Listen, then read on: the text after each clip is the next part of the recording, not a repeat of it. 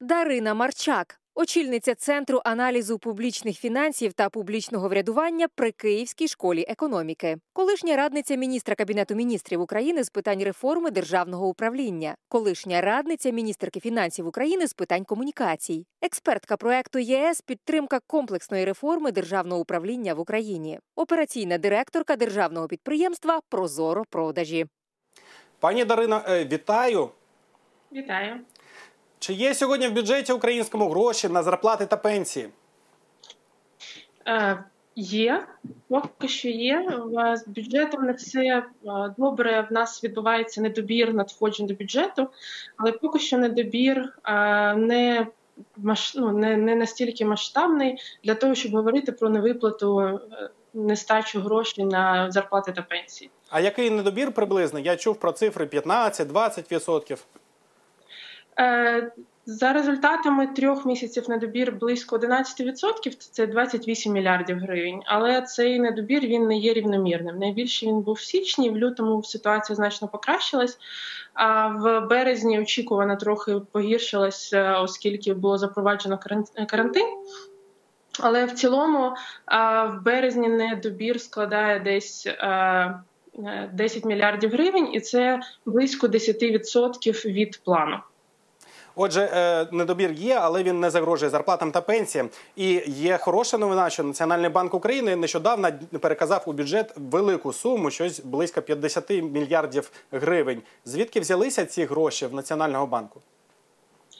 Е, Це е, частина прибутку, який Національний банк отримує. Нацбанк тримає в своєму портфелі боргові інструменти, в тому числі уряду України. І по цих боргових інструментах нараховуються відсотки, які є виплатами там Мінфіну, але в той же час це є доходом Національного банку.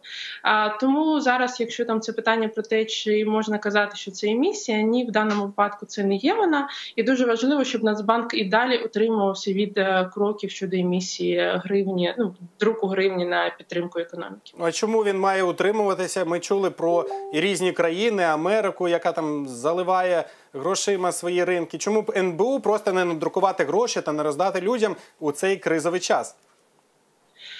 Ну є е, технічна, юридична причина, тому що. Національний банк не має за законом робити таких операцій.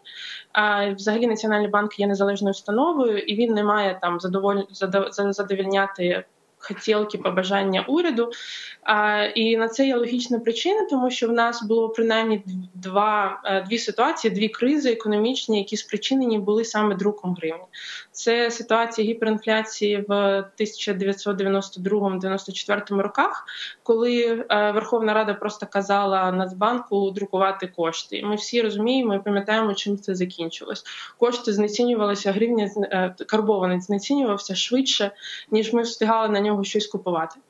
А друга ситуація така вона була в 13-12 роках. Тоді девальвації ще не було, але Національний банк вже активно друкував гривню для того, щоб фінансувати видатки бюджету. І, врешті-решт, це вилилось в девальвацію 2014 року. Це була одна з причин такої девальвації.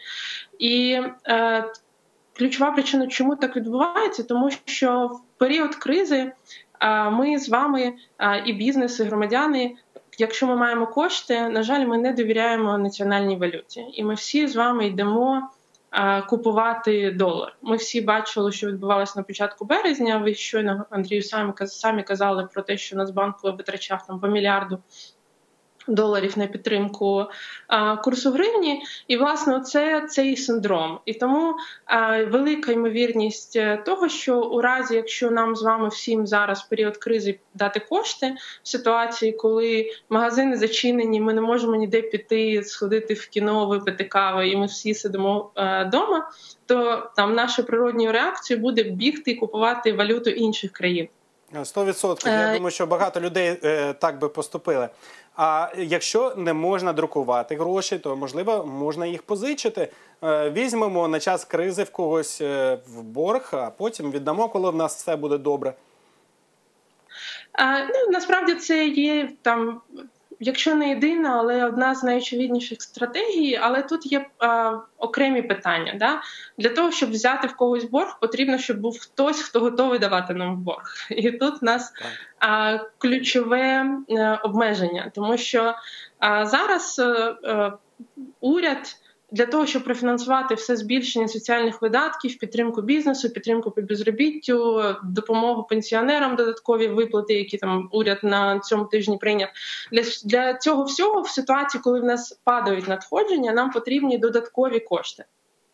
Ці додаткові кошти ми можемо взяти в двох джерелах, фактично: або це приватизація державного майна, або це борг. А по боргу є питання. Перше, тому що внутрішні український бізнес, ті е, підприємства, банки, які зазвичай купували борг в Міністерстві фінансів, вони наразі не готові його купувати з різних причин. І е, прикладом цього є те, що в березні МінФін мав провести 5 аукціонів, з них два мінфіном було е, відмінено, тому що не було попиту. Ну, а на приватизації, приватизації, як ми знаємо, немає, бо коронавірус, і під час коронавірусу тільки е, маленька приватизація, так звана, проводиться, а велику стратегічні об'єкти не виставляють на продаж. Так, так, так. Е, і якщо угу.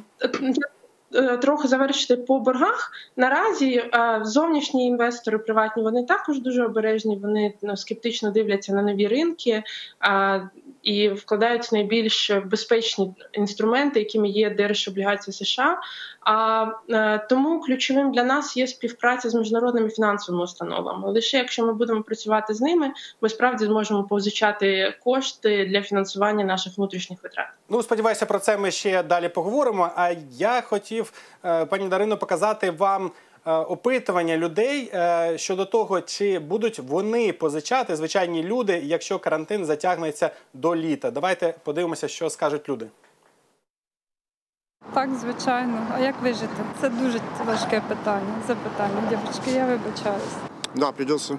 Я врач, у меня зарплата получается определенная. И если вы продлевают карантин, я на минималке. Я думаю, что где-то процентов 70 не имеет эту подушку безопасности. Соответственно, и если продлится дольше карантин, ну, все обвалиться. У нас, слава Богу, стабільно виплачують заробітну плату, тому що в мене вдома троє діток. І безумовно всіх треба годувати.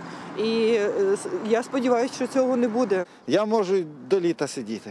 Ну, е, до літа можна, може бути. У мене є і так сказать, удаленный способ э, зарабатывания денег, но э, відверто скажу, что это безобразие. Это надо прекращать, чем раньше. Вообще это и начинать не надо было. Подушка закінчується. Ну, позичати. Не знаю, мабуть, доведеться, але поки що немає жодних ідей, у кого можна було би позичити, тому що у всіх моїх друзів, знайомих подібна ситуація. Ну, Подушки немає, позичати тільки в государство. Рідних знайомих немає. Накупляла цибульки, посажу і будемо їсти. І картопельки, і всього насадили. Так що все буде гаразд. Ми не падаємо духом. Отже, е, пані Дарино, як бачите, люди теж бідкаються, що нема в кого позичити, і грошей може е, не вистачити. Е, але є оптимістичні відповіді, як ось про цибульку, що можна інвестувати в цибулю, посадити її, і все буде гаразд. Що б ви порадили простим людям, як їм краще організувати свій бюджет особистий? Ну, Мені здається, що зараз всі приблизно в однаковій ситуації з одного боку падають доходи, але з іншого боку, також падають і можливості для витрат. А, ну, Я дивлюсь по своїй родині. Ми нічого, окрім захисних масок та продуктів харчування, не купуємо. Я думаю, що так роблять дуже багато родин.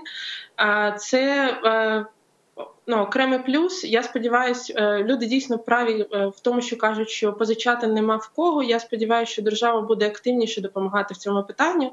Зараз держава сфокусована на допомозі пенсіонерам.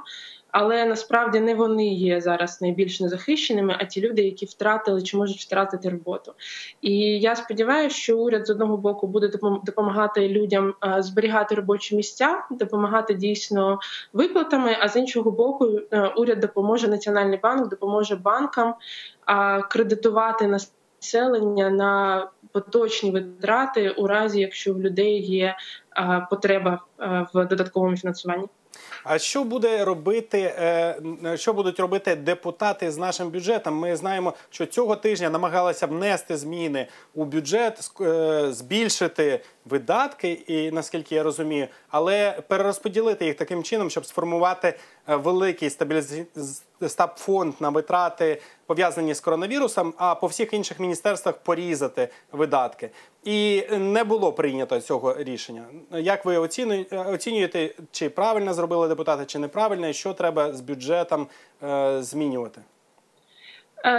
Така така пропозиція від уряду дійсно надходила до парламенту. В парламенті з коментарів е, профільного комітету не на не, не набралося голосів на підтримку такого пакету законодавчого, але це не значить, що його не буде прийнято в цілому. Наразі е, проект закону е, знаходиться на доопрацюванні в парламенті, в комітеті, і я думаю, що найближчим тижнем чи, чи там протягом двох тижнів е, такі зміни будуть ухвалені. Щодо суті цих змін, дійсно урядом пропонувалося значно збільшити видатки бюджету. Але при цьому так званим ну, нерозподіленим пакетом стабілізаційним фондом в обсязі майже 100 мільярдів гривень. А в цьому є там певна логіка. В тому е, стабілізаційний фонд це інструмент давати гроші от в даний момент в тому, хто їх хто їх найбільше потребує.